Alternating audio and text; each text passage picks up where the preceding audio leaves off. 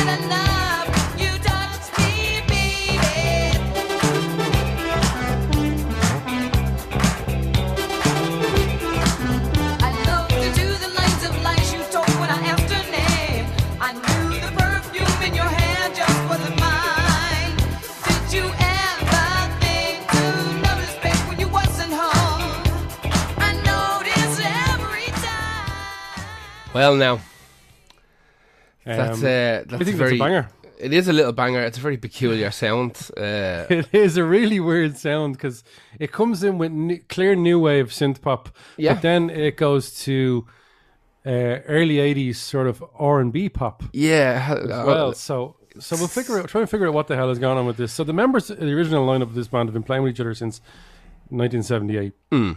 Uh, with a new lineup and a new name, they were signed by to Arista by Clive Davis, one of the greatest A&R men of all time, Whitney Hmm. Houston, Billy Joel, Aerosmith, Pink Floyd, Westlife, Hmm. and Bruce Springsteen, Janis Joplin. Uh, if you haven't watched the documentary about him, guys, on, on Netflix, it's very, very good.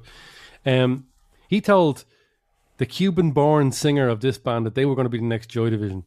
okay. But after a lot of heavy meddling, the music sort of resulted in this very, very commercial new wave money spinner. But the lead singer did not want to sound like that. He wanted to sound like this.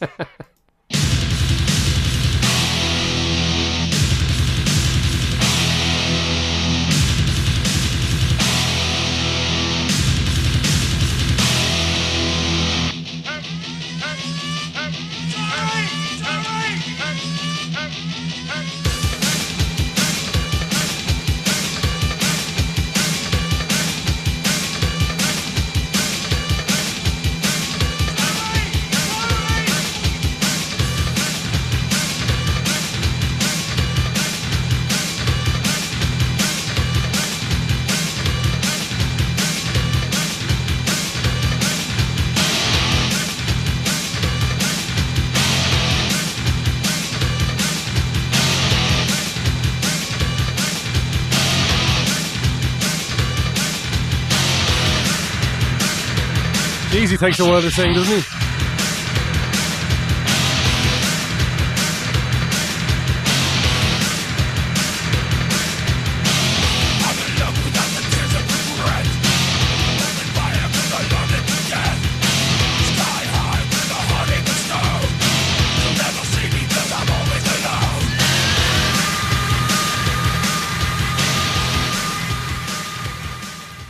Fucking stone cold banger. Like, like I, I, I forgot to like tell you to skip ahead a little bit, but uh, it doesn't matter because, um, yeah. So I've talked about this. I've talked about this a few times on the podcast, bits and bobs. We've never really gone into it. That is uh, obviously for the people that know ministry. Um, Al Jourgensen, who was influenced by even by that stage by Front Two Four Two. Yeah. he wanted to be an industrial metal band, or an, at the time an industrial band, or even just a hardcore yeah, band. Anything that wasn't sort of what he was doing. yeah. Anything that wasn't that four song. Yeah, basically. Right? Yeah, So the first thing we heard was the 1983 single "I Wanted to Tell Her," featuring American singer Shay Jones. Hmm. Uh, Jourgensen said later that he hated this whole period. Uh, Yeah. Um, I would take some of it with a pinch of salt. I'd say he enjoyed a bit of it, but Oh, to be yeah. fair, th- what he says does make sense in some ways. Because I watched I watched a video of this uh, song when they played it live, and it's it's mad. It's Yeah. really weird. He's playing a lot of those rhythms on guitar that I thought were in the background. He's got a front two four two sticker on his guitar, so Yeah, he, he yeah. was he was I- in '83 into this, and I, I believe that honestly there was a lot of meddling and on other writers. Um, he hated this album. He hated the tour he did. We touring with the police, and all Wow. like they were, wow. they were pushed really, really hard by Arista. Yeah. Like, can you imagine that? And it was a cheesy, watered down version of what he actually wanted. He compared this experience to that of Milli Vanilli, and he called this album with sympathy, which I actually quite like, a sonic abortion, which is probably wow. he's got away with words. It also sounds like it could be a name of one of his albums. But he, he technically did. He technically did just name his, his album that. Um, he said that Arista pre- had prevented him from in 1982 before this came out. He prevented uh, some of the songs that would eventually like appear on uh, Land of Rape and Honey. He- said that he brought them to Arista and they just said no. But can you imagine, right? In 1982, sitting down with Clive Davis, he's like, oh, Al, I've got to go meet Aretha Franklin in half an hour. What have you got? And fucking Al plays uh, Stigmata Yeah, from. No, that's not going on the album. that's not happening. Um, yeah, according to Ian MacKaye, who uh, Jourgensen had a band with, uh, Pailhead, he only discovered hardcore music after his synth pop work. I don't believe that. I don't believe that. I don't believe that's true. I think he. I think it's 50-50. Believe half of what Al Jourgensen says and half Yeah. what everyone else says about whether he loved doing this music or not. Now, since, since this, he has made amends with the album uh, in his own way, saying that because of this record, I wouldn't be who I am today. Oh, I think without that record, I wouldn't be as much of a fucking maniac douchebag. So I'm thankful for that. the album with sympathy was out of print for many years, and he claimed that he destroyed the master tapes Oh of it. wow. Um, I actually bought it on on a, Yeah, you got it a while ago, didn't you? yeah, yeah, I think so. I think it's it's on its. it's I'll have it soon. Very cool. Yeah, just flicking things around. Yeah, So, me too. The album achieved commercial success and reached number 94 in the Billboard 200s, which is not bad. It sold Not- more than not 100,000 copies. Not shabby uh, at all. Al Jourgensen is, was known for, at the worst of his, his uh, height of his, his drug addiction, to be on heroin, cocaine, speedball, crack, LSD, various pharmaceuticals, and two full bottles of Bushmills a day. How was there enough hours in the day to do all that? Like, And why Bushmills? well, Bush Bushmill's my second favorite whiskey, to be honest. With, It's you. not bad, but like I'm saying, Yeah, like, but, like, it's a weird choice. A Chicago, a Chicago uh, based metal band would be into Bushmills, but then again, Kim Jong Un was into Hennessy, so you Yeah, never and know. stockpiled it biggest collector in the world, it. apparently. Yeah, Uh, yeah. like I had one point after work last night, and I had to get up four times for pisses. You know what I mean? and uh, Al Jourgensen is doing like an entire fucking illicit pharmacies. Yeah. You know what I mean? To be Like, fair, do you know what? Do you know what substance made him clean himself up? what? Being bitten by a poisonous spider and nearly losing his arm. That's You need to go Hanneman. Yeah, he really did. Yeah. So, just a quick note before we move off. Hmm. These are two two interesting facts, or one interesting fact, because I've already blown the other one. Uh, Ministry at this time on this album had a Hmm. drummer called drummer called Stephen George, who went on to be the engineer, mixer, and programmer for the Space Jam soundtrack. Do you know what is mostly annoying to me is that I went to look for what label that was on. Like it could be on any other label than Warner. You dope. Yeah, exactly. Yeah, I wouldn't have thought Uh, of that now till you said it. I went, yeah, but I, I, I typed it in and went, well, what? What's with? Oh, yeah. Uh, I like with sympathy. It's fun. It's catchy. It's interesting. It's really cringy at times, but uh, uh, it's it's it's it's an album that's very special to to kind of look at. Uh, uh, retrospectively and I I find it very interesting it's nowhere near the later 80s and 90s uh, ministry but that was my first revelation odd one out who's your first one Uh, my first one is when don't we. tell me yeah, well, yeah. Well, you can see it on the screen. Um, I know, yeah, that's why we can't we can't, we, we can't fool each other because of the way this worked out. But It's you know real- it's also- we'd be fooling news, so it's that's all we really hard not to just say the name of the band as well. I, that's, what, Um, that's what I'm saying. It's really hard not to. So we first started talking about this a while ago, um, because I, you might have noticed we moved to every two weeks, and then I think we there's been like an extra week, maybe even two weeks since our uh, when we were supposed to have our last episode out, because everything just turned to shit. And in in my life, I had two big things happen to me, Jesus, and um, uh, so I just I've been out out for even today. We're recording on a Sunday at uh, half one in the afternoon. This is just Don't tell them that. That's not rock and roll. it's it's the least rock and roll thing of all time. I just had an out with day corn sausage roll, um, and that's that's, that's That's literally ro- that's rock and roll. that's rock and roll as fuck. Um, I have cuts all over my legs from uh, coming off my electric scooter. That's Uh, sort of no, it's not. You, no, were not at almost, all. almost there. I cancelled it with rock and roll. Yeah, cancelled that. Yeah. So we're talking about doing doing this podcast. I was like, okay, well, you know, when when it's quiet and work or whatever, I can start rooting around uh, online because I, I had a couple in my head that I knew instantly I wanted to do, and the rest of them I wanted to do a little bit of research because I'm trying to find um, kind of big differences between kind of known sounds and and, and, and the Yeah, songs that we, we were, we were out. trying to find the most yeah, yeah, yeah, exactly. one. So uh, this one, I'm not, I'm not gonna lie to you. This band, like I know loads of songs by this band, like everybody on earth does, and uh, you know I like most of them. There's a couple of them I've no interest in, but uh, when I heard this one, this song I'm about to play, I was like, holy shit! Like this is really I was cool. even about to let the cat out of the bag there. I Yeah, was yeah. even about. It's so hard. I'm glad we're not drinking. Um. Uh, So anyway, So- here's ministry. Ah, bollocks. shit. Um, so when I heard the song, I was like, "This is really fucking cool!" Like, um, and it does. And the more I thought about it, like, it's most certainly very different from their known music. But they do have a couple of other songs that lean in this direction that I'll talk about afterwards. So what I'm going to do, I'm going to play a play a minute or so of this bad boy, which is just a little beast of a song. Which doesn't, I think you'd have to have a fairly tuned ear if you didn't know the song, I think you'd have to have a, a, a pretty good ear to be able to pick out who it is. I'd Um, say only. I'd say only twenty five percent of people will be able to guess. exactly. It, it's just that there's there's certain little kind of frolics going on that you go like ah there's little this that, that's that a little few trademarks. yeah, exactly in there. But at the same time, it, it even the, the way the instrumentation is, is used in it is is pretty different from the rest of it. So uh, here's a little bit of a really good song.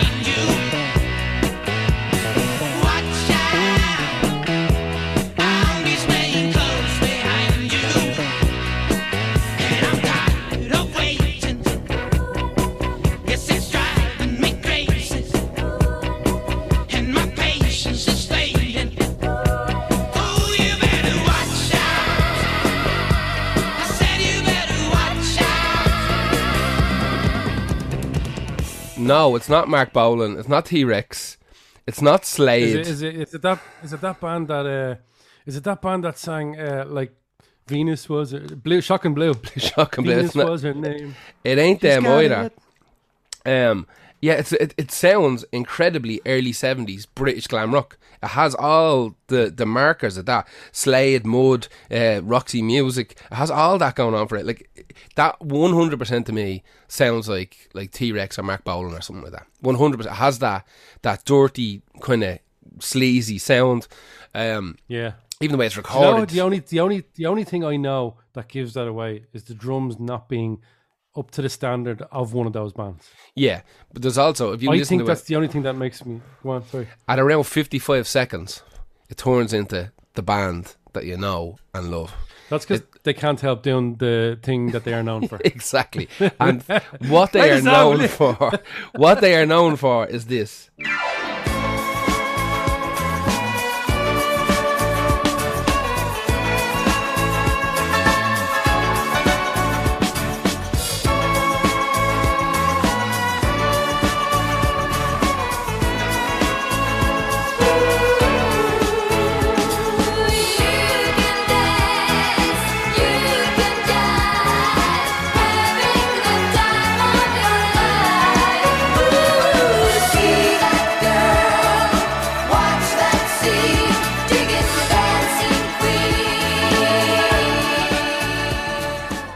Straight in with the chorus, no lube, straight to the fucking. It's ABBA. Um, Jesus See, Christ, That was very hard. Watch Out was one of my favourite ABBA songs. It's- and when you picked that, I was like, yeah. it's so At first, good. I was, you see, in my head, that's so ABBA-ish that I didn't pick it. But then when I, when you played it there, I was like, Yeah. that doesn't sound like ABBA. No, the closest thing to that would maybe be something like "Does Your Mother Know," which has that kind of drive and Yeah. groovy guitar to it, you know, which which is my favorite ABBA song. And um, It's a banger, like yeah. it's a killer. You know what I mean? When they do that kind of rock and roll thing, they they, Yeah. they can do it so well, and it's definitely at their core. You know, and um, so uh, that song "Watch Out" off the album Waterloo from 1974, which is their second album. It was their first Waterloo, internationally Waterloo wa- released. was kind of uh, glam rocky though. The whole Yeah, what I mean, Waterloo was obviously their um, their Eurovision uh, song, and Watch It was the B side to Waterloo. Oh, wow. On seven inch. Now, it was the mid seventies. Not every seven inch had the same B side, right? Depending on what mad, yeah. country you went to, all this kind of shit. So ABBA were only known as ABBA. Um, I think from the second second album onwards. Before that, they were Benny Bjorn, fucking blah blah blah. Um, Yeah. they had a different name. So this is their first internationally released album. So this is the one that introduced them to the entire world. But like I said, that Watch Out was incredibly glam rock, um, which would have stemmed from the English pub rock scene, which eventually would have given birth to uh, kind of skinhead oi music, which is weird. Uh, the crux there being. Slade. It's mental. It's mental. Slade are the middle ground there. If you you you hang out with any kind of the the not the kind of reggae skins, but like the the kind of traditional English skinheads who like kind of oi music and street punk and all this kind of stuff. If you every one of them will be into kind of Slade and, and, and stuff like that as well. Yeah. And you've got bands like Giuda and all that are like modern bands in the last kind of 10, 15 years. A band called Chubby and the Gang that are doing the rounds now. And they all their roots are in that pub rock scene. You know, Hmm. all of them. Even the biggest, the biggest bands in those scenes like Cock Sparrer and the Business and all, they would all started out in their local corner pub playing kind of Slade covers and T Rex a covers. name. Cock Sparrer, great band. They're a fantastic band. Nobody can write a chorus like Cock Sparrer. If Cock Sparrer didn't look like lads who fucking worked in mines, they could have been a huge pop band. You know what I mean? They could like Yeah. we're talking like Foo, Foo Fighters esque. That's how good they are at Maybe it's like your man from the Dwarves. They they want to be in the Dwarves, but they could have written songs for everyone. Exactly, exactly. Um, and might have at some stage. The Cock Sparrer are really weird. Like Cock Sparrer go to America and play stadiums. Like It's mad. It's fucking crazy, you know. And they'll play big gigs over here, but like they'll play like, like, uh, Jesus, like maybe Vicar Street, you know, which is like a thousand people. A thousand people probably big, yeah. cap them out around here. Um, and they'll do big, big festivals, big punk festivals and stuff like that. But uh, in the States, they could be playing to fucking 10,000 people, no problem, Hmm. every night of the week. But uh, we're talking about ABBA, who uh, haven't They're- they're a released anything in decades, a little bit bigger. Haven't released anything in decades. There's been rumours doing the rounds about new songs for ages. Apparently, they have eight new songs, five of them are recorded. Um, the the women wanted to do this for years. The two lads were like, "Nah, we're not not really into it." And then all of a sudden, something happened in the last kind of ten years where they're like, uh, "Let's do a load of music," but everybody was off doing their own thing. So the lads went I off. hope I hope it was this revival of all bands, and they release a song, and Abba going, ah, we could have done better than that. We'll Well, fucking uh, do it then. Apparently, the last single didn't do particularly well uh, the last single they ever released, and they said if that had been a number one, they probably would have kept going. Um, but they kind of saw the writing on the wall. That's such a fucking Smashing Pumpkins uh, Isn't Billy? Corgan to say. Well, if you had bought that single, I would have exactly. done more. Yeah, you'd get another Days Gone if you just bought that game, you fuck. Um, so, uh, and now I really want another Days Gone, and I didn't buy the game. I got it for free, and I'm sick. Yeah, so fuck you. So uh, yeah, they're they're living in that world at the moment. But yeah, that's uh, "Watch Out" by uh, by um, by ABBA from 1974. Uh, it's a killer little song, and it's a song 100 percent that once we get back to DJing in pubs and clubs and all, it's 100 percent getting pulled out at uh, Yeah. any of our last art nights or Bazooka nights or whatever the fuck we're going to do. Um, so who is your next one? My next one is a Rage Against the Machine B side with a Deftones interlude. Like Stick it on there. This song is just it's it's, it's almost can't even describe it. I really and truly can't describe what the fuck this song is all about. Do you want me to play it?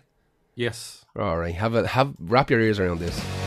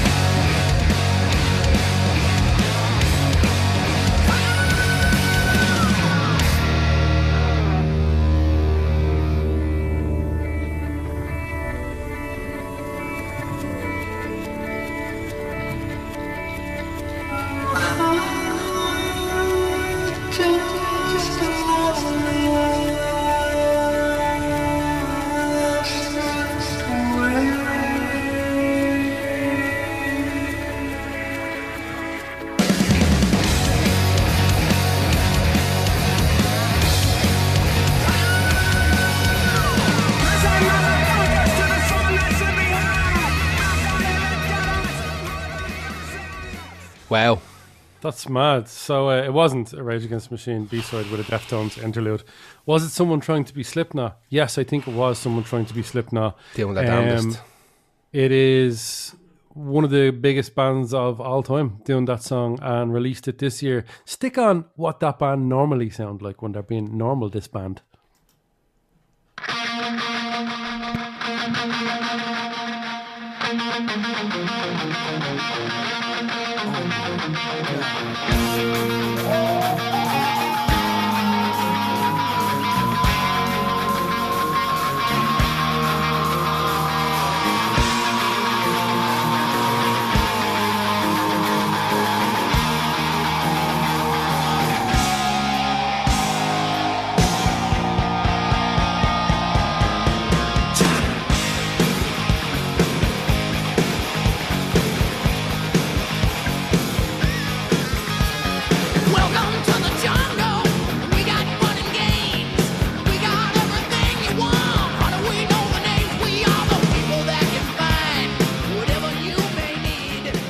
Yeah, yeah, that's mad. So uh, some people will know that because it's one of the biggest bands in the world just Yeah. released a song thi- this month. and um, shouldn't have. And shouldn't have, because uh, you know what though, the more I listen to it, the less I don't like it. The Really, more I, I wouldn't say the more I like it, the less I don't like it. I- wouldn't I- even say the less I hate it. I would rather the world uh, if that didn't exist in it. Mm, yeah, maybe. Well, look, yeah. this is actually a twenty-year-old. Yeah, I was reading And the, sto- the story behind it is very interesting. Um, it was only released this month. It's a track from the cutting room floor of Chinese democracy, seven years after, which came out seven years after it was created. I still haven't listened to the album. The key, but it's okay. There's some great stuff on it. I think some of the demos sounded better. Uh, it was just rawness. Chris Pitman and Dizzy Reed wrote it, Hmm. the keyboard players, because they, they didn't put it on Chinese democracy. And this is the line that that let me know exactly what Axl Rose was thinking. They said, "This sounds what like Guns N' Roses will sound like in 15 to 20 years." So Axl Rose kept that in his pocket for 15 to 20 years and then went, if we put this out now, people will go, they're so of their time. but the problem was, it just sounded like Rage against the Slipknot badly, badly done. And it's hot shy. But at the same time, I sort of, I, I, like I was saying, at first, before I knew that, I was giving them credit for not covering all ground and trying something new. But that's 20 years old. That is all ground. It just so happened that Dizzy Reed said, or Chris Pitman, whatever one said, that sounds like this band uh, in 20 years' time. And Axl goes, right, 20 years, we'll release it. Now, the, the annoying thing that annoys me is that band has Duff McKagan and Slash in it, and they still release this. That's not even there. They didn't even write the bit. That riff is mad stock. Like, Yeah. do you know what it sounds like? It sounds like a bit from a Helmet song, just bef- like in Yeah. between the chorus and Yeah. verse, before they go into a thing. But you can't make a whole song out of that. you Helmet know what's mad write about that 10 riff, songs right? Per, ten- 10 songs per, 10 riffs per song. This is like built around one of the weakest ones I've ever real heard. weak. Like, uh, like you play guitar. I I haven't like I can see my brain when I hear that riff. I know exactly where my two fingers, literally two fingers, go to make that riff. Do you know what I mean? Like, it's so stock and so like almost like is my E string and tune type of type of thing. You know what Just, I mean? there's bits of that song there out of time. Yeah, yeah. Like there is. and one of the biggest bands in the world just released. I keep saying this. Just released a song after loads of years, uh, t- 13, 14 years or something like that. And Eddie Newman was coming out under the name of that. And uh, loads of it sounds like it's out of tune and time and, and mad. But anyway, do you know what they should have done? Just release a Velvet Revolver style song because yeah. even though I thought that Velvet Revolver sounded kind of dated when it came out, Hmm. by all accounts, people loved it and it was grand. So that means that means I kind of have to say that that music is timeless if it doesn't really have a time. And if, so, if they came out with it, like let's say they did come out with a Cochise, like a Hmm. Audio Slave style song or a Velvet Revolver style song, as long as it was good, people will go, yeah, it's nothing new, but it's a banger. Yeah, exactly. So- like Guns N' Roses are known for a sound, you know, and Yeah, they they they, they varied a bit within that that genre, but like you could instantly tell it was a Guns Yeah. N' Roses song. You know, Like, if he I feel like saying, I feel like saying to them again, as one of the biggest bands in the world, will you do us a favor there and write an L banger? Oh, Yeah. I don't know about that now. We're Guns N' Roses now. We're not like we used to. be. Uh, Sorry, write a banger there, will you? see, I, I think a lot of them just lose their lose their superpowers. I've been thinking about this an awful lot. Yeah, maybe. You may, the, the juice leaves them. Yeah. I think an awful lot of them. I think maybe like even going back to ABBA, I think maybe the reason there hasn't been ABBA songs like in so long is because the lads just haven't really bothered They- the whole. They, they could have been trying at home and going. Yeah, and like nothing was nothing then- was sticking to the wall. yeah, and then they eventually uh, give up. Exactly. I, I, I, you bet your bollocks that like there are thousands, maybe hundreds, of like attempted kind of Bjorn songs or whatever. You know, just sitting on a hard disk Yeah. or on, on a cassette somewhere, and you just going like, mm, you know no. what? For, for every one of them, there's 400 teenagers who would write a song for them. That's Oh, in a heartbeat. So they shouldn't. they- You know what? They should either never put music out again, or else get someone like that to do it. If they can't do it themselves, if they know, or they, all their mates go, that sounds kind of bad. Although they're There's- surrounded there's yes men, they'll never know. much- oh yeah, exactly. There's, there's not much. There's not that much shame in bringing in a, a good producer who can kind of cobble things together. You know, who's, who Listen can write to uh, songs. Listen to the lyrics of this, and I'd be so disappointed if you just introduce your kids to uh, Guns N' Roses to, Yeah. to listen to. Listen, motherfuckers, to the song that should be heard. Back then in the gutter is more than you deserve. Screaming fucking banshee, you know that's what you are. Ugh. Pussy full of maggots, isn't that absurd? Jesus Christ, that Dizzy and little dreamer with it. your head down in the stars, fucking little schemer, got your got yourself inside the art. Syphilitic priestess, baby. I know that's what you are. Parasitic demon sucking acid through your heart. Stupid. It's just stupid. It's it's This is this is welcome to my world part two. yeah. Welcome to my world. Well, you want When- to when welcome they- to my world. Welcome to my world. When they tried to do an electronic version of Megadeth and Yeah. uh, it was sucked then. Uh, so Slash says him and McKagan and Rose are writing together again. So I have no idea why they released this. To quote Al Jourgensen, "Sonic abortion." uh, uh, I don't like it, but at the same time, just I'm weirdly warming to it every time I listen to a new bit of it. But now, the more I think about th- those lyrics, I'm back down to hating it again. So fuck it. No, it's. Yeah, it's, The next one. That's not for me. Uh, next one again is another big giant famous band. Uh, I think most of these are. Um, there wouldn't be much point in doing it if they weren't. Um, Here's a, here's a band you've never heard. It- doesn't that sound like the other song you've never heard by that band? You've this never is a band only brought out a demo, right? And this is the band before the demo. Um, so yeah, this is this is a weird one. This is an album that uh, a song off an album that I'm not gonna lie to you, I completely forgot existed. Uh, absolutely forgot existed, and I, I was going through a lot of uh, kind of research notes and stuff like that, and I was like, oh, maybe I just pick something off this and see how different it is because I know they tried to do something different, and I just found the most different thing on the most different album. Yeah, you know what? When I was looking at this band, I thought I don't have the time to pick out the mad song, and you Yeah. did, so I'm glad. Yeah. Um. So ha- have a listen to this joke here. This is this is not terrible. It's just it's not by any means what you associate with this band.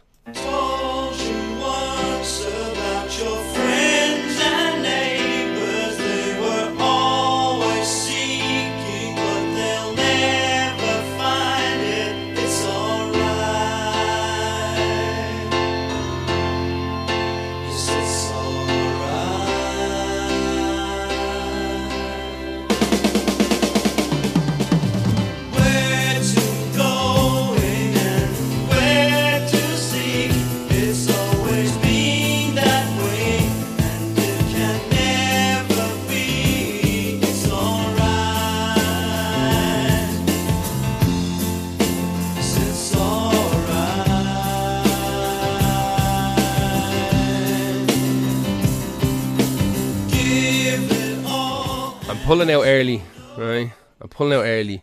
It's Uh, better because sometimes you, you want to. If it goes on too long, people might get it. Well, not even. They won't. it- they won't get that though. they're not getting that right. Um, I, I'm pulling out early because I have a natural disdain for songs called "It's All Right." Okay. Yeah. Every Even, band uh, in the world has a song. Even, uh, super, says- not super animals. Supergrass. Super Uh, and that's that's not a good song either. Uh, I'm sick of it. But it's better than this. this all right song. I, I, you know all what? Songs I- called all right. I, can't you- steal. Can Yeah. I can I tell you what I think it sounds like? What? I think it sounds like a George Harrison style project. Almost certainly. Tra- Um, traveling Wilburys, maybe with him, with him like getting a Paul McCartney and on possible guest vocals, but it's still Yeah. the two of them singing together. I can tell you that this came out in 1976, and the band who are known for a very, very particular style, and in fact invented a style, it could be said. Um, I just pretty, pretty much gave it away there, but um, they felt like they were being left behind by like kind of glam rock and pop rock and even punk that was burgeoning and stuff like that. So they were like, we have to have to make an album sound like Foreigner or a Queen or something, you know. Um, and that was kind of the brief that was the brief is that we were like we, let's do like a foreigner esque record and see if we can you know carry on back up the charts type of thing when in reality they were known for sounding like this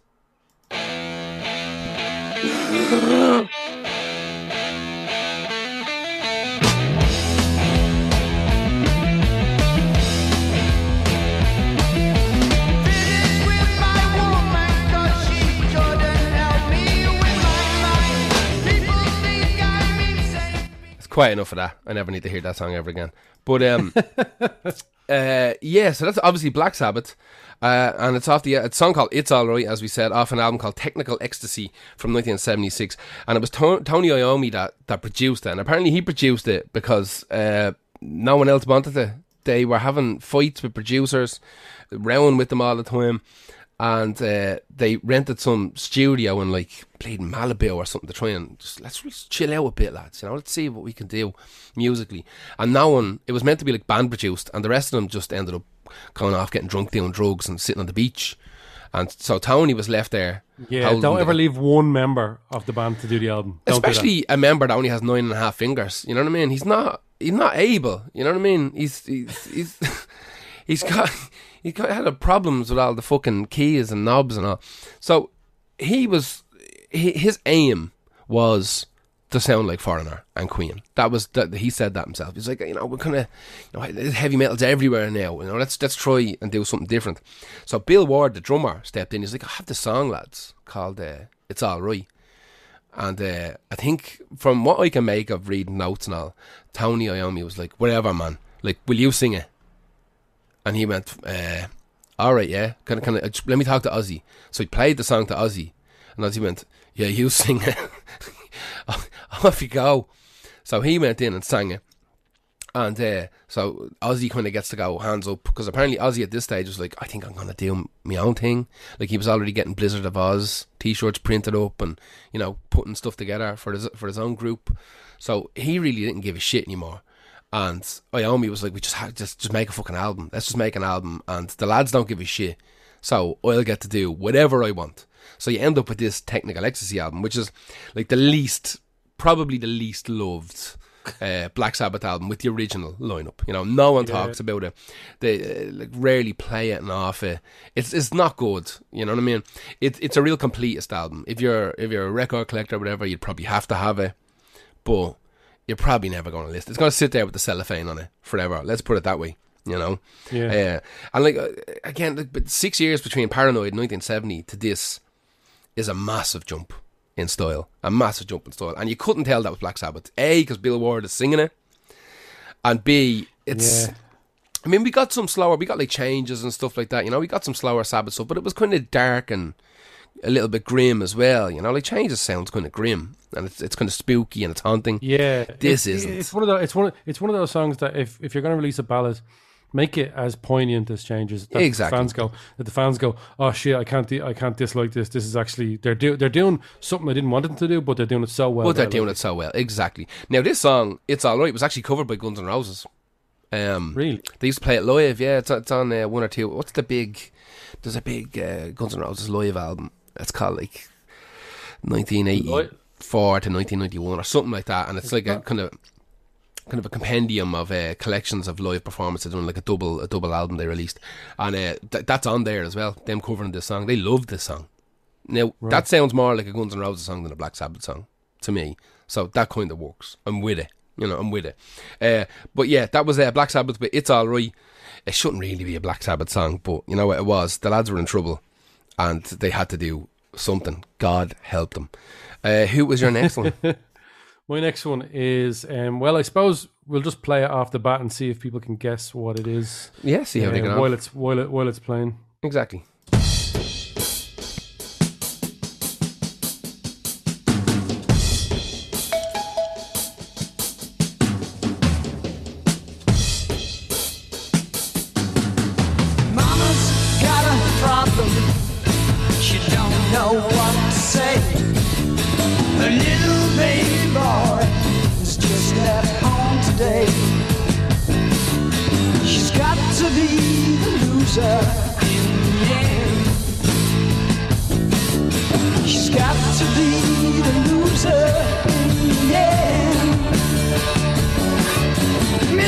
Her and you lose her as a friend.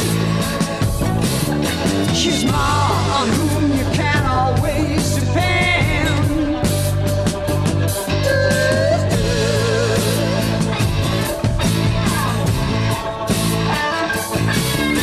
She washed and fed, clothed and cared for nearly 20 years.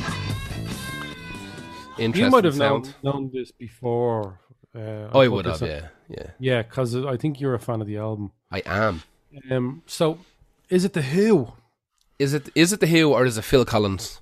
If it, was, it wouldn't be. It wouldn't be. if if it's, if it was the Who, it wouldn't be on this because that sounded a little bit like it could be Phil Collins. It could be Phil Collins singing an early Genesis song. Yeah, yeah. It could be Emerson, Lake and Palmer, or Supertramp Yeah. before they went kind of more poppy. Or is it Slade? We know we talked about Slade earlier. Slade Yeah, it has a gla- it definitely has a glam tone to it. Yeah, they had a different sound before uh, singing Xmas Mm. songs, and then they did have uh, like a, s- a stage that was like this as well. Deep Purple before they turned to a more Yeah. classical Yeah. sound. Uh, Kind of book books of uh, Taliesyn gonna- style, Deep Purple, maybe. yeah, yeah, true. On the record, the band said, included the comment, and nobody played synthesizer again on the sleeve because some people mistook their layered vocal style for synths, and that really, really annoyed the band because they spent so Ah. time doing it. Uh, it's a heavy kind of album altogether. Uh, Axl Rose, Billy Corgan, Rob Halford. It's their favorite album by this band. Interesting. Uh, hated and loved in equal amounts by their fans over the years. The singer of this song, much like your last one, Yeah. wasn't the main singer. So No. we'll, he was the drummer. It So let's play. Let's play the uh, the band in their normal form, in their in their natural habitat. Yeah, yeah. Is this the real life? Is this just fantasy? Caught in a landslide, no escape from reality. Open your eyes, look up to the skies and see. Listen, you get it. It's Queen. Like, if, if any song is Queen. getting us getting us tagged on it, it's oh God, yeah, shit. we got away with the first one, not this one. exactly. So uh, that was the voice of Rogers Meadows Taylor. Rogers Roger Meadows Taylor, as he is credited on that album, because the song you just heard is a rare example, obviously, of Queen without Freddie Mercury on Yeah. lead vocals, and it is the side one closing track from Queen's 1940, 1974 sophomore album Queen Two. Um, which is one of those mad albums that, like, a bit like uh, not really like with sympathy, but one of those ones that like a lot of Queen fans will go, I'm not going anywhere near that. It's too mad. It's Yeah. overboard. It's not what they sound like afterwards. But it was the start of what they were going to sound like. Oh, not that 100%. song. Not that Yeah. song. Maybe Seven Seas of Rhye and stuff Yeah. like that. But It was they, they wanted to go from the first album straight in. They wanted to push as much as they could. They even all admitted they went way overboard with the production and the ideas that, that it became a bit patchy. Um, here's a little fact about. It's not much, much point in talking about Queen. Let's not do that. Yeah. What's the point? Queen. We're already in trouble now. We In addition to, in addition to his work as a drummer with Queen, he's also known for his falsetto vocal range. That's why I wanted Yeah. to point out. But that's quite a powerful voice for that Yeah. song. Loser in the end. Loser in the end. It's it's not a bad song. It's not the best song on the album. It's not the best. It's fine. album. It's I'm, fine, yeah. I'm not a mad big Queen fan, so there's no Yeah. point in listening to me either way. He sometimes played keyboard, guitars, and bass on his own songs, and uh, yeah, They were all a bit like that. They were all very fucking multi instrumentally. like They all they're all equally wrote the songs as well. yeah, exactly. They, they they divvied it up by the end anyway. At the start and then at the end, they start divvying it all up, kind of equal Yeah. measures. But I So, know there was a bit of grief in the middle.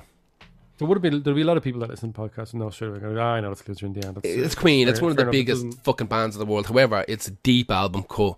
And uh, Yeah. I mean, sometimes you do get a band trying to experiment, but like on a second album, I always find like I I I, I kind of always think that a band who kind of get known for the sound should roughly stick in that range for for a couple of albums. Like get your let your roots grow, and then start fucking around. But these lads, like like I said, from the second one, we're like, nah, man, we have to keep going, like keep going. Let's let's go full batch here. Let's go Yeah. full batch here. And uh, They wanted to go into the future. They want to go straight there. They want to get not release a, a- an album that sounds like it's going to be dated. They want to go straight there. Yeah, yeah, I don't know. I like don't know uh, Guns N' Roses, except so they they wrote a song for twenty years later and then released twenty years later, and only for it to sound like it should never have existed, let alone twenty years. A time Uh, capsule with digital lock on it. Yeah, that was uh, listen. That was Queen. Yep. Um, in the end, sung by Roger Taylor. It's not a bad song. It's it's, it's an interesting album as well. Some Hmm. some songs I would prefer over their uh, later cheesier stuff. Who's your next one? My next one, not a hope in fucking hell, anyone on earth, anyone on earth could recognize. There's just no way. Uh, There's probably about sixteen people on earth that would There is- know. There is people who will say uh, I know it, and they are lawyers. They're lawyers, right? Because this is so fucking mad that it doesn't it doesn't make any sense, right? Uh, this sounds like someone's shitty attempt at doing like kind of a LA punk party song, like a TV party by Black Flag or something like that, you know, or Circle Jerks or something. Ha- has that kind of garbage, um, uh, Ça plane pour moi type of feel to it Yeah, and um, uh, let's just play it, right? And uh, listen, be honest with us. If you know this song and you know who it was by, then like put your hand up, you know, because you'll get some sort of award. I'm sure you'll you, listen. You'll get a ro- reward in heaven. Goodbye!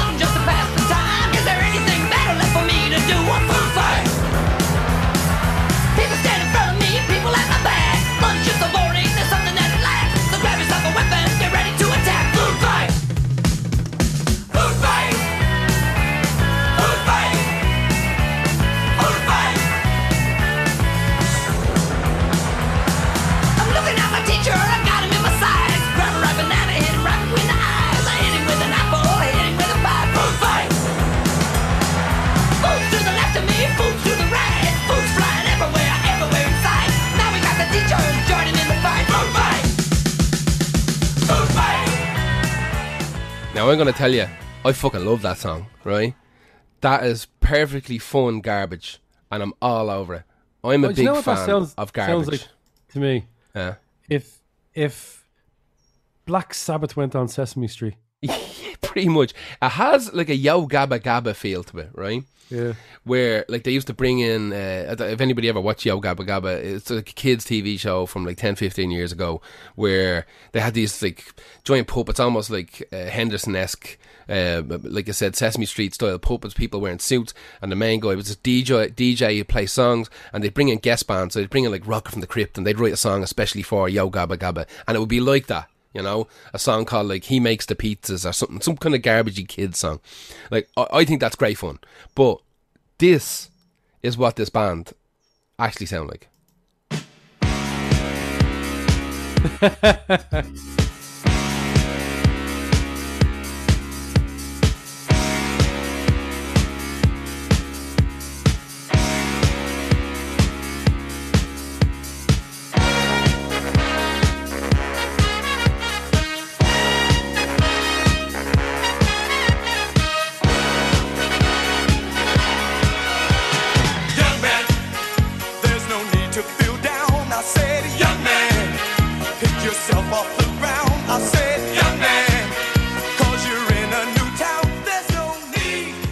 That's right. It's the fucking village people, right? Uh, I don't know how they got there. I'm not gonna lie to you. I don't know. I just don't know. it makes me want to listen to their entire discography. Yeah. So th- th- that song's called Food Fight. It came out uh, in 1981 off an album called Renaissance. Renaissance only has eight songs on it. It's a full album. It's only got eight songs. They're all like two, three minutes long. Um, basically, they had changed record labels and uh, or they, they got dropped from the record label after like a couple of years of everything after YMCA and and a couple of other songs had done a little bit of business, but nothing major. They got dropped and they ended up getting signed to like RCA Records. And RCA Records in 1981 were like, I think like we just rebrand you, like let's rebrand you like with what's cool right now. And they were like, well, what's cool right now? And they were like, well, several things. So uh, one of yous can be like a new romantic, one of yous can be a goth, one of yous can be a punk rocker, and uh, you know, uh, so if you look at the album cover, it literally has like all the village people dressed up in like different outfits from like subcultures in America at the time. So the whole album has like it has kind of new romantic songs, synthwave songs. It has that kind of punk, uh, Los Angeles style punk thing. Like it's fucking mental. It's absolutely batshit mad. Now the band I think were more into it. They were like, "This is cool." You know what I mean? I'd say so. Like- it's like like it's something different. Exactly. Like the Renaissance album is is kind of looked at as a weird. There's the dog going mad. The, Rena- the, Rena- the dog is doing better, by the way. Um, that, that's her. Yeah, Uh, that's good. Yeah, 'cause it was taking a while. We were all was- worried there for a long while. There was radio silence there for a couple of weeks off poor El Puka. Um, And there could have been radio silence forevermore, unfortunately. But um, so Renaissance done it done a little bit of business, but the band were kind of into it. Now that song "Food Fight" is people still talk about Food Fight. They're like, oh my god, like Food Fight is really fun and really cool, and we didn't expect that. So like in village people circles, if there is such a thing in in real life, Food Fight still talked about with like much kind of an hammer. Um, so there's still talk that's saying that like if the village people had kept this style up, if they had kept up that kind of LA punky kind of type of thing, they might have went forward as like the world's greatest fake punk band. You know, uh, definitely could have sold more records doing that style of music because the disco era at this stage, 1981, disco's kind of starting to fade out. Um, the kind of They'd, co- they'd have to comedy get, aspect. They'd have to get like they'd have to get like picked up by uh, what you call it, like maybe go on tour with the Ramones if the Ramones Something like that. have them. Yeah, but it could it could actually work for a bit of crack. One hundred percent. If they were taken on as like the fun kind of punk rock garbage band, one hundred percent could have worked. Without a shadow of a doubt, could could have worked. Anyway, that was uh, Village People Food Fight in nineteen eighty one. Like YMCA was um, nineteen seventy eight. So three years in the difference between their biggest song and uh, what I think is their best song, Food Fight. Uh, who is your next one?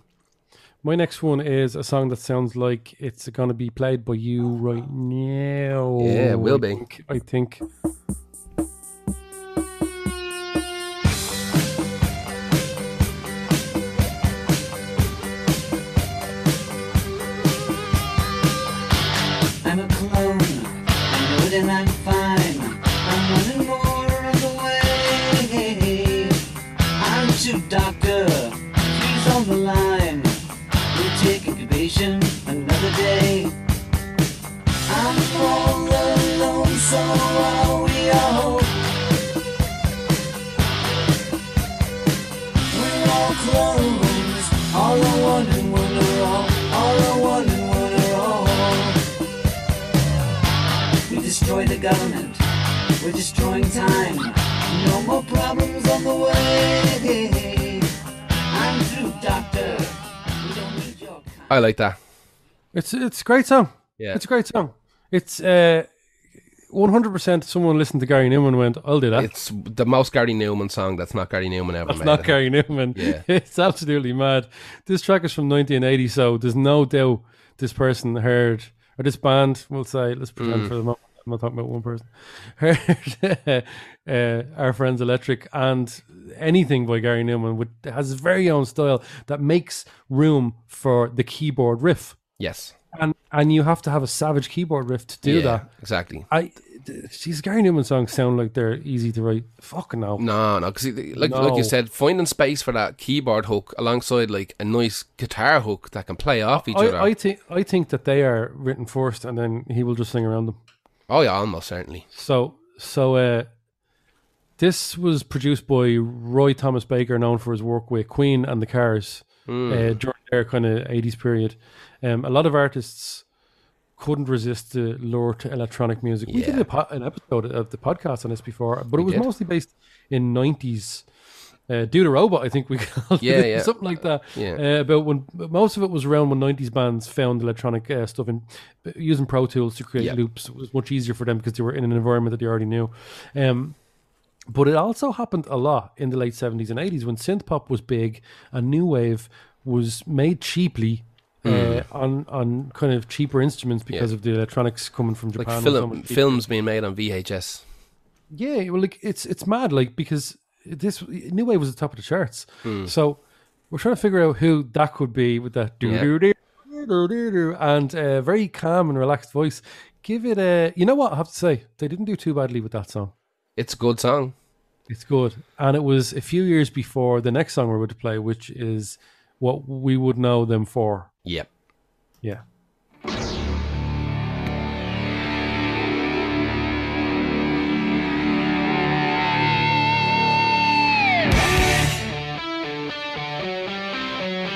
Gary Numan, did you know that I wanted to be Gary Numan?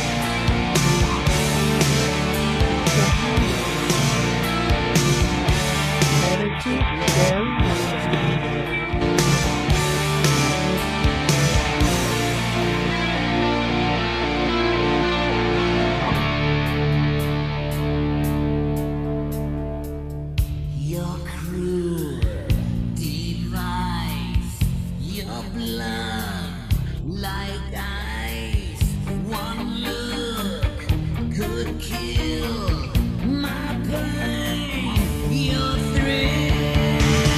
my god, this bit's so good.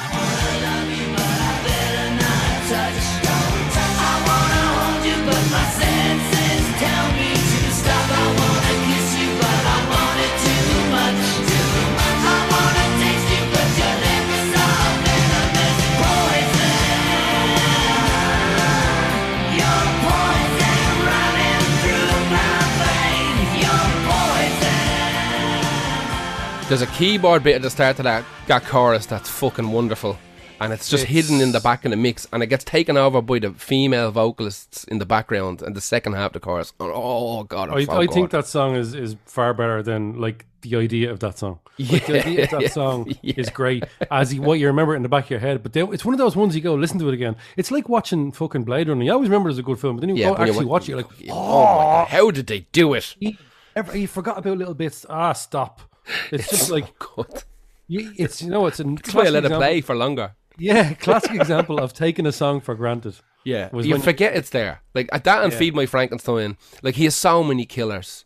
And Yeah, well, people people come to me all the time when I was DJing, going, "Oh, closer, you must be sick of that." Yeah, uh, killing the name, you sick of that. Playing poison, you must be definitely sick of that. No, No, how no. dare you? Take that back. no, you can't Take run out of steam. It can't run out of steam. And it, it actually has a riff in there that's related to my next band as well that we'll talk we'll talk about in a few minutes. And there's a riff there. Yeah. at about 45 seconds. That is just doesn't make any sense. Well, this um, this is without a doubt jumping on the new wave bandwagon. Yes. Uh, it just is, and they do it so well. This was written by the late guitarist vocalist uh, David Carron for for Alice Cooper. Yep. Um, Smashing Pumpkins covered this on the B side to uh, Bullet with Butterfly Wings, and it's on Airplane Fly, Fly High as well. Um, the song is about forced conformity, where he uh, he said he wanted to do the song because he's looking for a new sound. I think he was always looking for an, like he he's probably like a little bit later than everything else, but Hmm. Alice Cooper just seems like the mouse crack, like a great lad. yeah, because like there's there's so many different iterations of Alice Cooper. I know, and I don't know if he I don't know if he ever pushed the boundaries. He did he did initially when he was doing Oh, yeah, kind of at the start. That was- 100%. Yeah, at the Yeah. start he was pushing mad boundaries. Yeah. Then after that, like he was just he whatever he turned his hand to musically, it was pretty decent. I remember Oh, yeah. going going to a gig. Uh, he was playing. I think he was supporting Def Leppard, and uh, he came out and goes, "I'm going to do a new song," and I was like, Ugh. Ugh. and it was good. Yeah. And then he went, I'm going to do another song. And it was also good. It wasn't like amazing. Yeah. But it was like at a gig, gigs, uh, like magnify the the goodness of a song.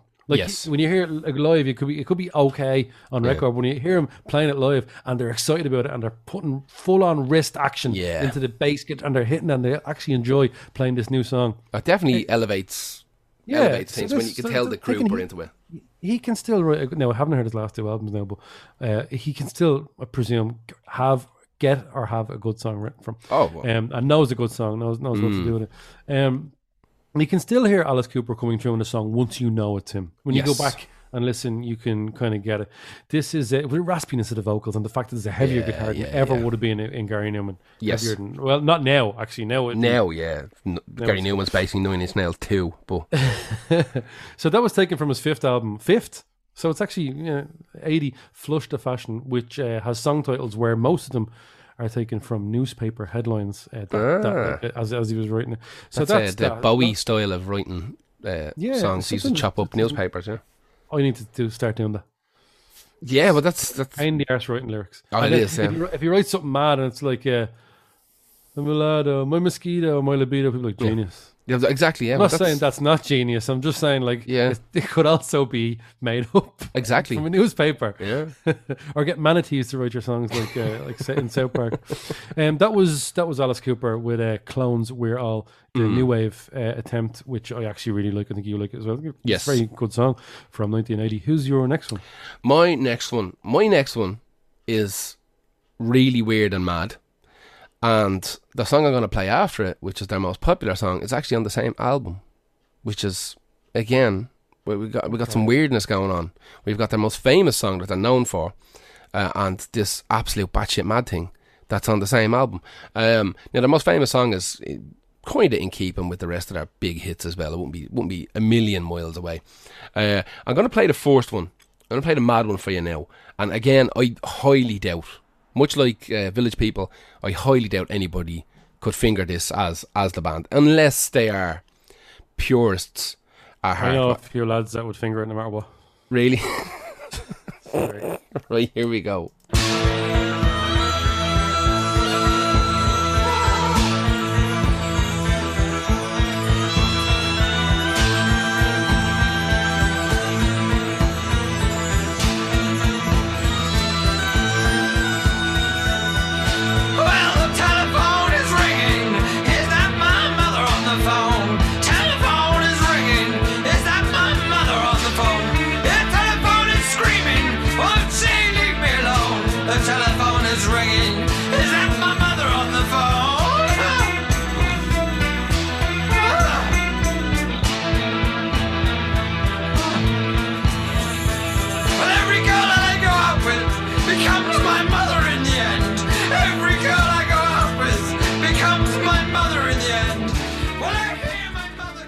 So you're getting kind of Zappa know and? Beefheart vibes off that a I, good bit. I think you. I think you've picked brilliant songs, but that's the most of all the songs we've played. it's pure batshit. re- removed from the original. Yeah, of, of any of our songs. That's the, that's the one that if, if you didn't know, you would probably never get. No, it's it's too mad. Like I said, it has a Zappa feel to it. When Zappa's going batshit, it has a bit of a Beefheart vibe to it.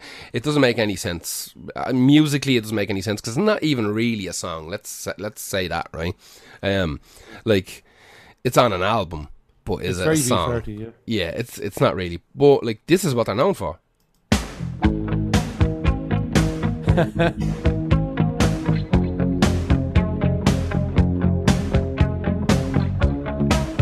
Tell me that riff isn't the, the verse riff for uh, Poison by Alice Cooper as well.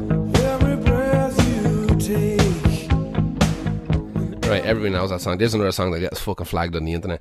But um, so yeah, it's the police. Uh, yeah, that, that that every breath you take riff is very very close to the verse plucky guitar bit of um of, of of Poison by Alice Cooper as well. But I only found out today that they used a sponge on a guitar to make it sound like that. It's not palm muted. That brum, brum, brum, brum, brum. They chopped up a bit of a sponge and stuck it underneath the, the saddle of the guitar, so pressed against the strings, and just played it. That's Um, mad. which is mentally, yeah, I think they tried uh, palm muting it, but every now and again they get a bit of buzz or something like that. And the producers had like, Yeah. I have an idea. And he just went into the kitchen and got now a bit of uh, sponge from the sink. the amount, the amount of times a producer will come out with an idea like that and create something absolutely. Yeah, one one of a kind. Um, so both of those songs are off the same album. Synchronicity, synchronicity, a synchronicity, tough word to be fair. synchronicity. Yeah, that's one of the words that sounds grand in my head. We've talked about this before, but doesn't come out of my mouth right. yeah, it doesn't. The Synchronicity. information doesn't get doesn't get. I uh, feel like there's an extra IC in there, and there's not. Synchronicity from 1983 was their fifth and final album, which uh, saw the police kind of moving away from their kind of reggae roots, thank God, and uh, more into kind of uh, synthy sounds and more of a modern feel. They try to create something new for themselves. Now, that song, um, Mother, it's called, was uh, once again it's a reoccurring uh, theme on this podcast. Wasn't sang by Sting. Uh, it was sang by Andy Summers, uh, written by Oh, him as well. Uh, who's the guitarist in the Police? So apparently, what had happened by the fifth album, by by the time this album was coming out, Sting had essentially just taken all control over the band. He's like, I write all the fucking songs, I sing all the songs, I produce all the songs, I do all this shit. And the band were kind mad of sound lad, but mad sound lad by all accounts. Yeah. by all accounts, yeah. Um, if you if you're into getting fucking ridden for hours, and um, Or reggae. get till your saddle is raw, like, um, he uh, so the band uh, in in, in a rare moment of kind of defiance. Um, Andy Summers came to him and said, like, "I have this idea for a song, right? And I know the rest of the album is lovely and clean, and it's kind of passive, and it's you know all your songs are great, Sting. But I have this idea for a song called Mother. Can I play it for you?" And Sting heard it, and he loved it. He was like, "That's fucking batshit mad. That's fucking pure mad." And it's about as far away from the fucking lovely reggae tones of fucking message in a bottle that we can get. So let's uh, let's throw that on the album. Um, let's throw it on the album, Andy. And Andy's like, "For real? You gonna sing it?" And he's like, "Nah, mate.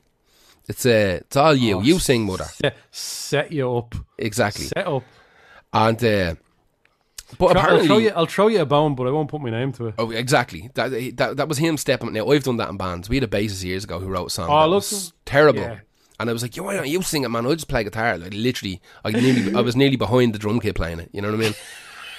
and uh, so Sting, Sting pulled a me, and he he, he just let uh, let let fucking Andy Summers have at it. Now, it's not it's not terrible. It, it's just a it's almost a piece of art as opposed to music. The riff is cool and it has that kind of Middle East snake charmer kind of shit going on. It's cool.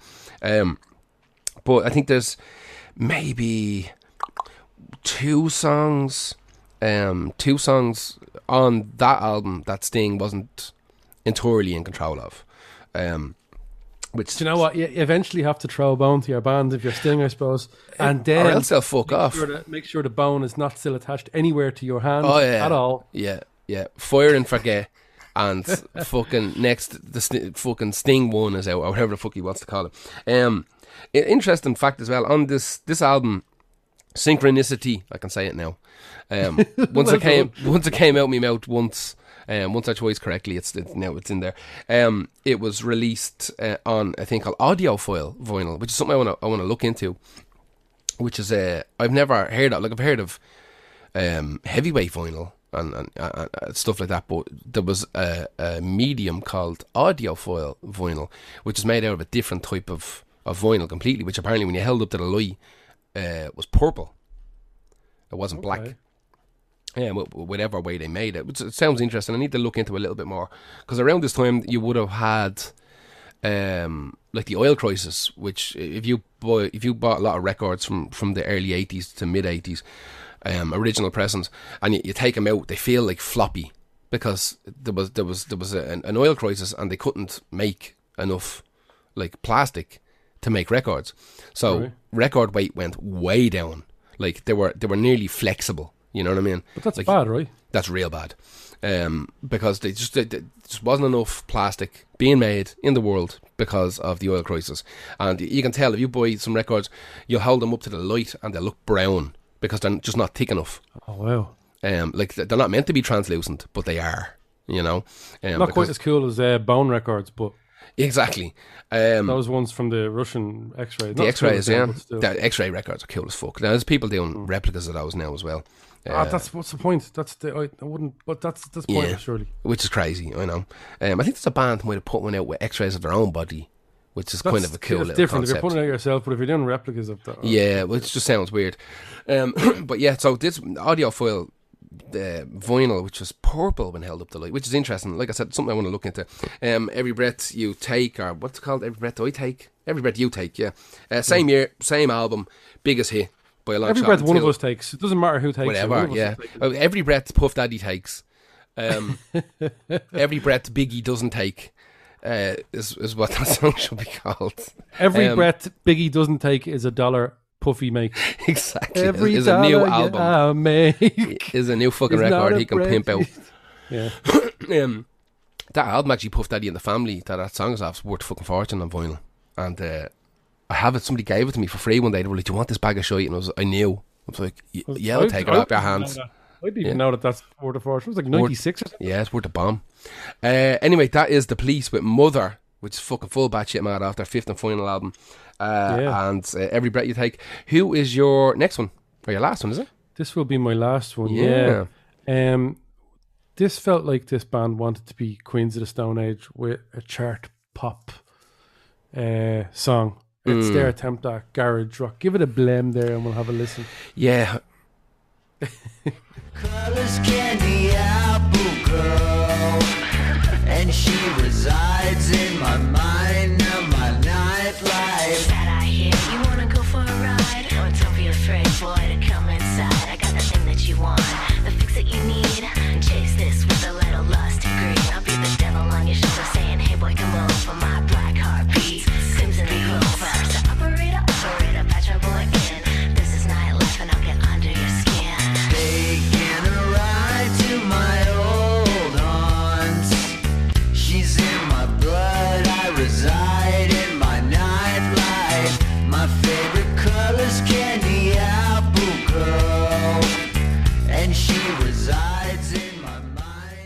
fucking garbage.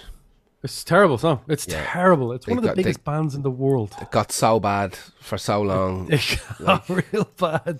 It, it got real bad, and this is after one of their. This is after their comeback. Yeah. So this became the first. Should have came back again, like the where they were gone from. Yeah. this is uh, the first album since their debut that did not sell 100,000 copies in its first week. Um, this is if you have that song just played in your head there, it's it's difficult to try and figure out who it is.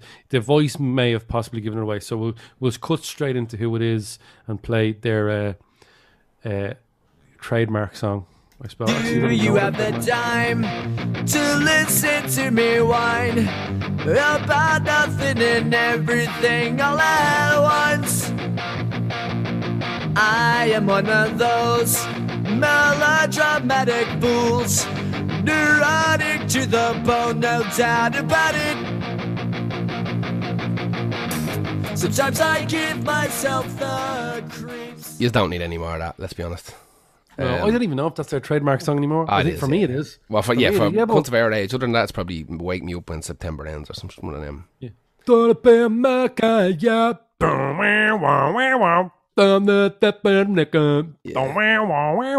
That's how that song should sound. Uh, yeah, so this is uh, from the album Dos, the second album in their Un, Dos, Tres trilogy, which I have to say I have zero interest in. None. I even got their last one. I got their last one for free a few weeks ago. I don't know. I don't even know what it's called.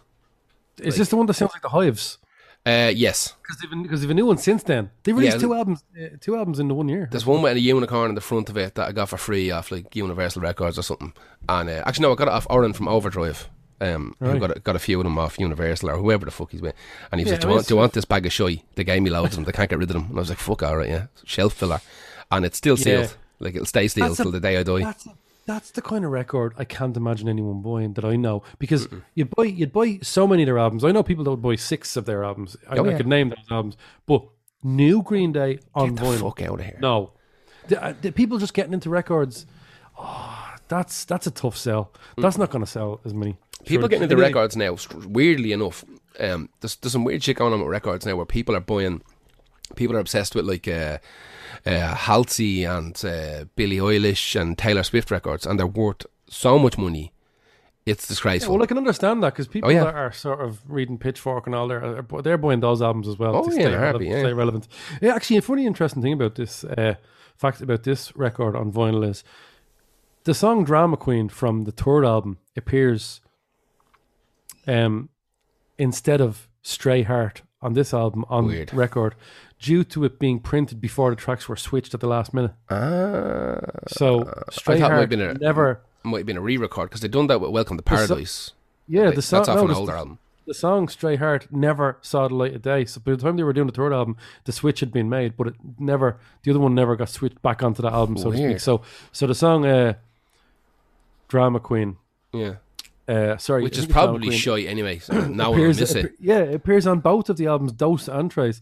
Weird. This, this song, uh, Nightlife, features someone called Lady Cobra, who also is the name of the last song because they were so inspired by her. This sounds a little bit like uh, Gwen Stefani and the Harajuku Girls Yeah. all over again. Yeah. Uh, so she is a, a songwriter, rapper, and tattoo artist who was the lead vocalist of the band Mystic Knights of Cobra, who are still not going anymore. Still not going Good. anymore. How does that? How does that work? Good. Sorry, what I meant to say was she's still a tattoo artist. She became a tattoo artist after this song. Oh It fuck! inspired, inspired her to become a, a tattoo What? artist. What the fuck is Uh, going on in Green Day? she- she- yeah. Uh, Lady Cobra came along and they were like amazing. Do you know what the gas thing is, right? They released Undos Trays, right? Yeah. Like w- one of their faces on the, uh, you know, the three members of Yeah, the album yeah. cover. Fucking four members of Green Day. yeah. I know that.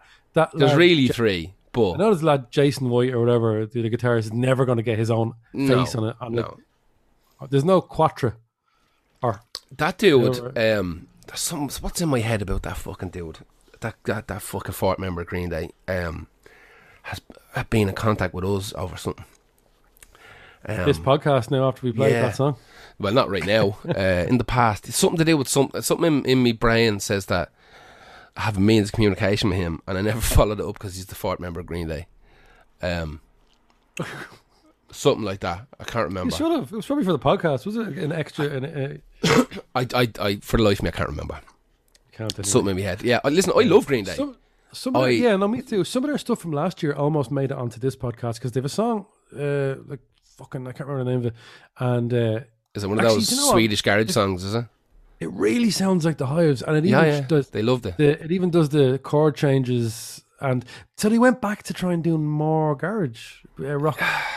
but the gas thing is, I'm not being bad, right? Green Day should, like Guns N' Roses, should be able to write a garage rock banger. Why, In why theory. can't- yeah, in theory, you're right. The juice has left somebody. It's gone. They, they've dried up. They're prunes now. They live in big fucking mansions with pools, and they have fucking seventeen kids. Uh, apparently, Billie Joe Armstrong has a tiny dick as well. right? I swear to God, there used to be this website. Used to be this website called fucking um, uh, uh, fucking uh, groupienet.com or something like that, and it was re- reviews. Women who were riding fellas in bands would put up reviews of what the ride was like, and if like it was a bad ride or they mistreated them to warn off other groupies.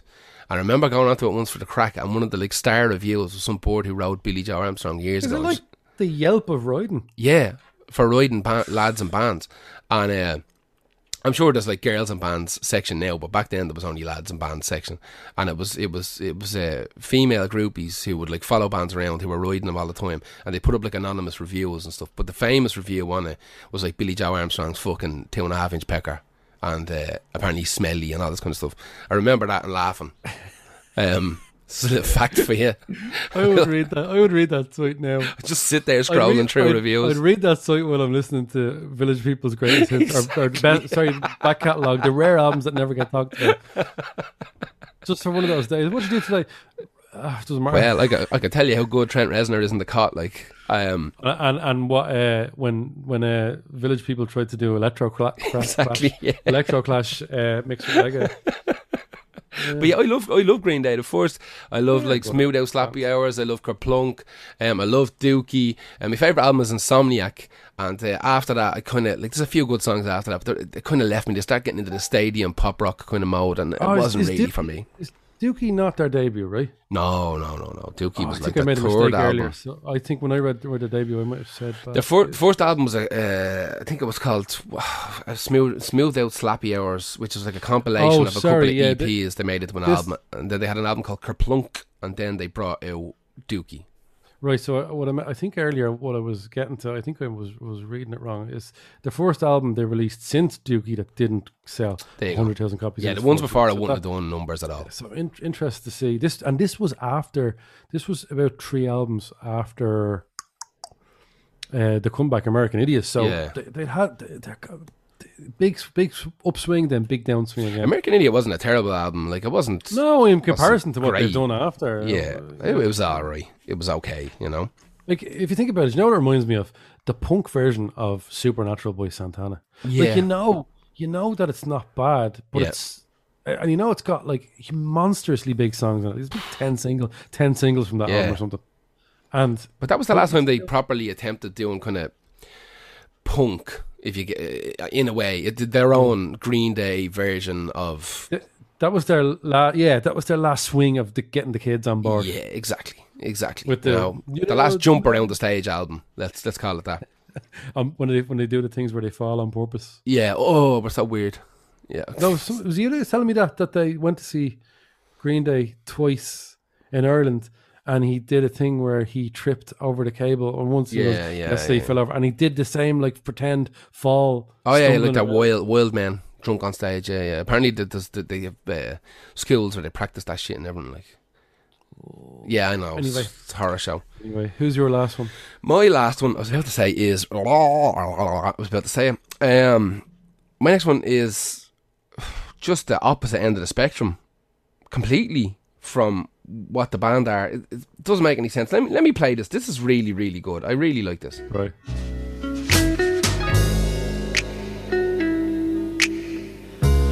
Hush, my baby, don't cry tonight. My ears are sick of that sound. I've been searching for someone like you're all that I've found. I've been up, I've been down. Got a man in every port and every town.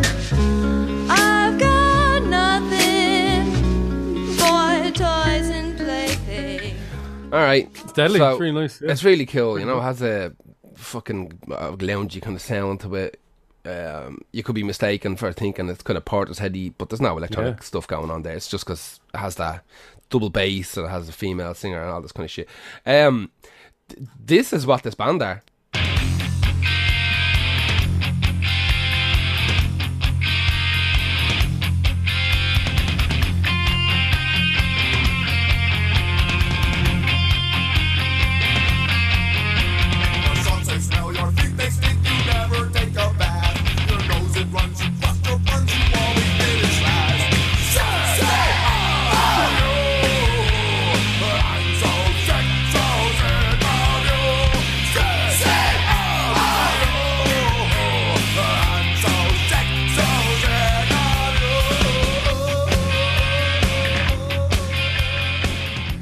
It's Gwar. Uh, Wow. that was Gwar. Yeah. Um, And play play a touch of that other song again for a second. It's it's it's crazy. Let me just throw it in here. Chocolate, vanilla, rich, poor, and I- Okay, I've got the word. I've got Hmm. the word I'm thinking of. Gwart's head. Oh, That's mad. Oh, It's the thing crazy. about Gwar is, it, it like I would never have got it, but it also doesn't surprise me. Do you know that way? Yeah. they, could, they were so talented. They could do whatever they wanted. oh the, everyone that band uh, in its roving lineup over the years, it's incredibly good. So that song's called "Don't Need a Man." It's off Carnival of Chaos uh, from 1997. It was their sixth album. It's sang by Danielle Stampe, aka Slymenstra Hymen. Uh, who done backup vocals for the band and also controlled all their fire and pyrotechnics and stuff like that as well. Um, the band don't like this album. They do not like this album whatsoever. They don't play anything off the album. Um, for for Right. Well, like th- it's weird because I thought it like it presumably is tongue in cheek the whole thing. Uh, kind of. Now, th- the song itself was written by uh, Michael Derez, I think his name is, aka Balsac, the Jaws of Death, who's the rhythm guitarist. It's the guy who wears like a big fucking kind of ball and chain with teeth mask Oh, yeah, type yeah, of yeah. thing. And um, like it's a jazzy kind of classical dark song. I mean, it's it's not a, a million miles away from the the Gwar maybe theme because Gwar never really sounded like what they looked like. You know what I mean? You can even tell that that's more of a municipal waste kind of trash kind of Yeah. garbage metal kind of sound is what kind of Gwar had, but they jumped around a little bit as well. But like obviously that is that's a whole different animal altogether. Their, their drummer played on it as well, I think. Um, the rest of the band weren't really. It's the last song of the album. It's also probably the most famous song on the album. The rest of the album is kind of Yeah. forgettable. Um, so fans talk about it like this is really cool. Like it's and it's one of those things where, um, a lot of Gwar fans would obviously know that song, and it would be like, okay, well, here's Gwar, and we'll play like that song, uh, "Sick of You" off Scumdogs of the Universe, which is their most popular song. And they play uh, "Don't Need a Man" afterwards. Like, "Oh, they're mad, aren't they? Do do do bleed and everything. But yeah, um. Uh, Danielle left the band for a couple of years, went off, started a couple of companies. They ended up coming back doing reunion tours and shows like that. So she's still kind of palling around now. I, I'm not totally sure what the situation is with Gwar after after losing the singer. Um, I think they still do gigs and they bring people in. They replaced him with um, I think a female lead.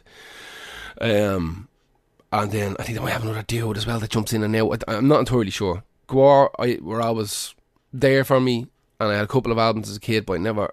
I don't. I don't think I was, It was- stupid enough to be a Gwar fan.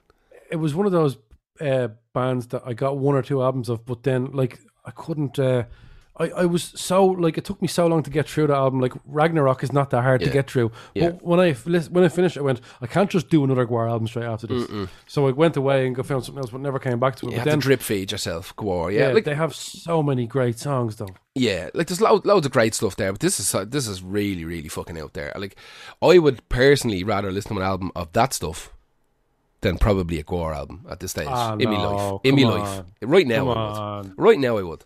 As a forty year old fucking stupid bastard, Jesus. I think who falls I'd- off who falls off a scooter and eats corn sauce corn sauce rolls like an hour a day. Yeah, yeah. I, I didn't. I, no, I didn't fall off the scooter. I took the saddle off the scooter, and uh, when I stopped at the lights, I kind of put my leg wrong, and I basically stabbed myself about eight times with a sharp piece of steel. So it looks like I was in a fight with a shark. Fool, fool, fool yourself once, you know. I yeah, and I, ca- in anger, I took the hill kit out, and I took like everything off that scooter that can hurt me now, um, except for the road. I need the road. Um, he took he took the lights off. He took the flashing things on the back. Don't need them. I, I, I taped it. has this LED light under it that's just the most stupid fucking thing you've ever seen, and it flashes Under it? Under it, it's, it's embarrassing. So I got a lot of duct tape up, and I covered up all those LED lights. Uh, looks like you're floating around You on, a, on a crap drone. Just try and disconnect it because it's You can't- you have to drain open the, it up. Drain the battery. You have to open it up. It's a fucking nightmare. Um, I was I, looking at I stuff keep the them on for safety. No, do you have No, something for I have loads of lights on it. Grant, grant, It has plenty of lights. It even has indicators and all. It's mad joke.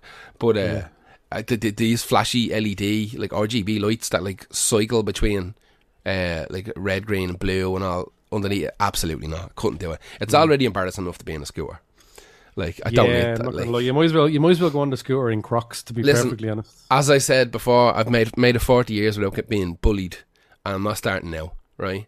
So I'm not going to uh, be. I'm not to be allowed to bully you. Or is that what you're saying? Or you just don't want to be? I'm just no, I'm just that's why I covered up them deflecting LEDs before someone starts bullying me at the traffic lights or something. I don't. You don't know what way you'd take being bullied at this stage in your life. I Like, think I just like what? okay. I think I just let it happen. To be honest with you, go, go Like, home and you're in the shower and you randomly just start crying. yeah, for real, I couldn't. I could. Me and you both have shoulder problems. I couldn't even throw a dig now. Like Oh my god, I need to go. Yeah. Do you know what the gas thing is? I have, I have tooth problems, knee problems, and they're all down the one side of my body. I feel like one side of my body's killing it on the stroking out. Like and the other side is fucked. So I need to. I need to. We need both need to make sure we go and get that shoulder thing sorted. I promised me mate I would go get it sorted. He was he had the same thing. Yeah. And he, I made him promise me, or I promised him that I'd go and get it sorted. So good, good. Uh, with that in mind, we need money to go and do this. And uh, so, Jesus. thanks for listening to the Lost Star Podcast. Uh, you can support us by going to patreon.com forward slash Lost Star fixing our Podcast. broken bodies. Yeah, at this stage of the game, like this is like we're not going to live well off it, but we might be able to like keep going for a few more years. Uh, Patreon.com forward slash yeah, exactly. Lost Star Podcast uh, is a subscrip- uh, subscription based model, and it's five euros a month, uh, maybe even less now with um, the way the currency is, Yeah, is changing. this uh, this episode was deadly. Don't listen to this really and, just do, and just do nothing. Yeah, you it have was- to. It took us ages, and uh, in the middle of a hard time in our lives, right? Yeah. So um, if you don't, if you don't like that, you got the literally Ko-fi. bits, bits of us falling off ourselves. and, for real, people I- we like. A lump of my tooth fell out, fell, fell off last night. I was just talking to someone. I wasn't even eating it. Uh, Um, so yeah, if you don't like that, you got the ko-fi.com forward slash lost our podcast. You can just uh, tip us for our work. Um, thank you very much. Uh, all the links to everything are in the, body of the message. I don't know when this is going to go out. I was planning on getting this out tomorrow, but I don't think it'll be at this stage 'cause I'm already late for work. So uh, it'll be you listen to it when you listen to it. Um, this is us in the past saying uh, thank you in the future yeah. for listening to, to us If you, if you didn't give us money by the time you heard this, we might have died over some disease like for uh, real. fucking cholera or something. I don't know what diphtheria or something fucking weird. Uh, trench foot, something that shouldn't exist anymore. Uh, that's us. Thanks for listening, and we shall be back in a, in a couple of weeks with a fresh one for you. Yes.